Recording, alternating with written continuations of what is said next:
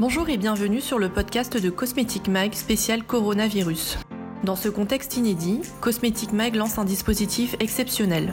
Trois fois par semaine, nous donnons la parole aux acteurs de notre industrie, retailers, prestataires et marques, pour parler de l'impact de la crise sanitaire sur leur quotidien. Bonne écoute.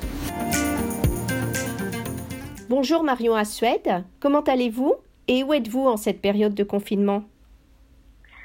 Bonjour, écoutez, je suis euh, chez moi à Londres, où je vis depuis 4 ans, euh, en confinement avec mes enfants et mon mari. Et euh, malgré le cumul de plusieurs jobs, maîtresse d'école pour trois enfants et dirigeante de société, je vais bien car nous avons la santé et je pense que c'est l'essentiel en cette période.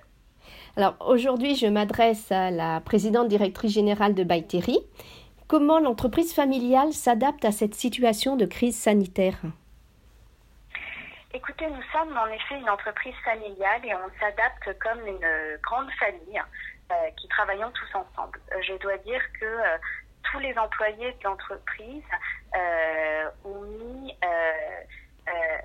ont mis tous leurs efforts pour passer euh, cette crise de la meilleure manière.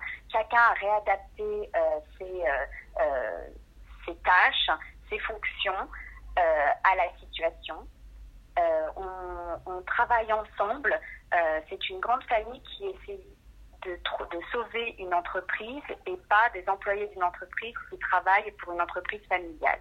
Et on travaille euh, sur tout le présent et le futur sans chercher à comprendre le passé. Mhm. Alors aujourd'hui, quels sont les points de tension que vous pouvez euh, connaître? Est-ce que ça se situe au niveau des approvisionnements, de la fabrication? Alors écoutez, nous, on était dans une situation avant euh, cette crise. Euh, nous vivions une crise de croissance, c'est-à-dire qu'on était obligé de réadapter toute notre supply chain pour éviter d'être en, en, rupture de stock, car on vendait plus que ce qu'on avait. Donc finalement, euh, nous n'avons pas de surstock dû à cette crise. On est plutôt dans une. nos faiblesses d'avant deviennent une force, deviennent des forces aujourd'hui. Euh, je, je, pense qu'il y a euh, deux, choses qui sont très importantes dans une entreprise de notre taille. C'est euh, le cash hein, et la trésorerie. Donc, comment euh, piloter cette trésorerie au day-to-day. ça, je pense que c'est un des, grands, des grandes, une des grandes difficultés de la situation et également la gestion de l'inconnu, car euh, tous les jours, vous avez, une nouvelle, euh, vous avez quelque chose à gérer. Toutes les heures, un nouveau problème ou une nouvelle opportunité à prendre. Euh, et donc, la gestion de l'inconnu est assez de ne pas savoir combien de temps cette situation va durer, d'être dans l'incertitude permanente. je trouve que ça, c'est également un des grands challenges de cette situation. Mmh. Vos produits de beauté sont vendus en effet dans des parfumeries des grands magasins et des duty-free qui sont aujourd'hui fermés. Comment vous vous adaptez? Alors nous, depuis euh, déjà trois ans, nous avions opéré une transformation digitale de l'entreprise de manière à avoir euh, euh, une bonne partie de notre chiffre d'affaires via notre site internet, des pure players et les e-retailers. Donc notre site internet bacterie.com et les pure players ont vu les ventes vraiment progressé énormément.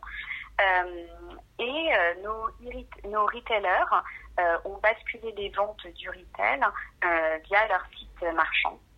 Et donc, nous devenons une entreprise qui vend directement aux consommateurs et plus via des retailers. Donc, c'est comme ça que on s'adapte. Il faut être plus agile, il faut être euh, se réinventer tous les jours, et c'est comme ça que nous avons, euh, nous essayons de maintenir nos revenus, nos revenus aujourd'hui.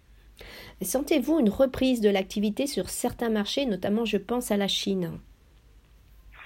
Alors écoutez, euh, nous la Chine était en, en, relancement et donc en fait on a prévu de relancer la Chine euh, au euh, deuxième trimestre. Donc, en effet, dans les marques de beauté qui étaient déjà digitales à l'époque voient leurs ventes reprendre de manière assez importante sur le digital et maintenant les magasins commencent à réouvrir timidement. et nous, en fait, le lancement de la marque en Chine, on le voit déjà en cross-border, on voit que les ventes reprennent et il se fera en deuxième, au deuxième semestre. Il était prévu au deuxième semestre, donc c'est également une, un, effet positif pour nous car nous n'avions pas rien prévu sur la Chine au premier semestre. Très bien. Donc c'est une note positive. Je vous remercie beaucoup Marion Assuette. Et Merci je vous beaucoup.